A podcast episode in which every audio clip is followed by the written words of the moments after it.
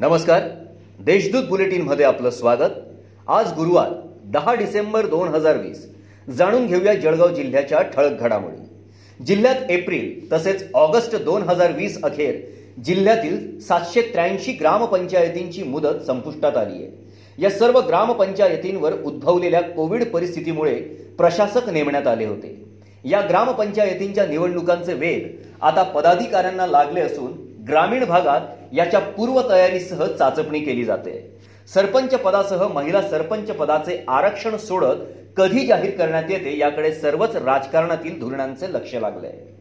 आदर्श नगरमधील रहिवासी तथा राज्य शासन पुरस्कृत आदर्श शिक्षक किशोर पाटील कुंझरकर यांचा बुधवारी पळासदळ शिवारात मृतदेह आढळून आल्याने एकच खळबळ उडाली आहे त्यांचा संशयास्पद मृत्यू झाला असून मृत्यूमागे नेमके कारण कोणते हे अजून अस्पष्ट आहे.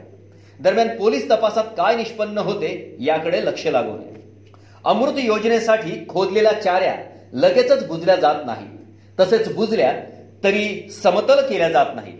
त्यामुळे हैराण झालेल्या रहिवाशांनी ठिकठिकाणी उपमहापौरांवर प्रश्नांचा भडीमार केला. काही भागात लहान गल्ल्या रस्ते अत्यंत अरुंद असल्याने लोकांना अधिकच त्रास सहन करावा लागतोय.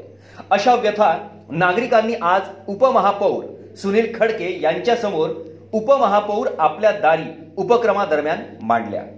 बोदवड तालुक्यातील एका गावात राहणाऱ्या तेरा वर्षीय अल्पवयीन मुलीचे अपहरण करून तिला इंदूर मध्य प्रदेश येथे पळवून नेणाऱ्या दोन तरुणांना स्थानिक गुन्हे शाखेच्या पथकाने बुधवारी सकाळी साडेनऊ वाजता ताब्यात घेतले. त्यांनी सात डिसेंबर रोजी सायंकाळी पाच वाजता मुलीचे अपहरण केले होते. प्रकाश रतन बावस्कर व गणेश सुनील राणे असे अटक केलेल्या तरुणांची नावे आहेत. जिल्ह्यात मंगळवारी पुन्हा नव्याने चौतीस पॉझिटिव्ह रुग्ण आढळून आले. यामुळे जिल्ह्यातील एकूण रुग्णसंख्या चोपन्न हजार आठशे बहात्तर इतकी झाली आहे मंगळवारी दिवसभरात एका रुग्णाचा मृत्यू झालाय. जिल्ह्यात आतापर्यंत त्रेपन्न हजार एकशे एकोणचाळीस रुग्ण कोरोनामुक्त झाले. यातील सत्तावन्न रुग्णांना नुकताच डिस्चार्ज देण्यात आला आहे. सध्या चारशे सत्तावीस रुग्णांवर उपचार सुरू आहेत. या होत्या आजच्या ठळक घडामोडी. याबरोबरच वेळ झाली येथेच थांबण्याची. भेटूया पुढील बुलेटिन प्रसारणात. तोपर्यंत संक्षिप्त बातम्या आणि ताज्या घडामोडींसाठी देशदूत डॉट कॉम या संकेतस्थळाला भेट द्या. धन्यवाद.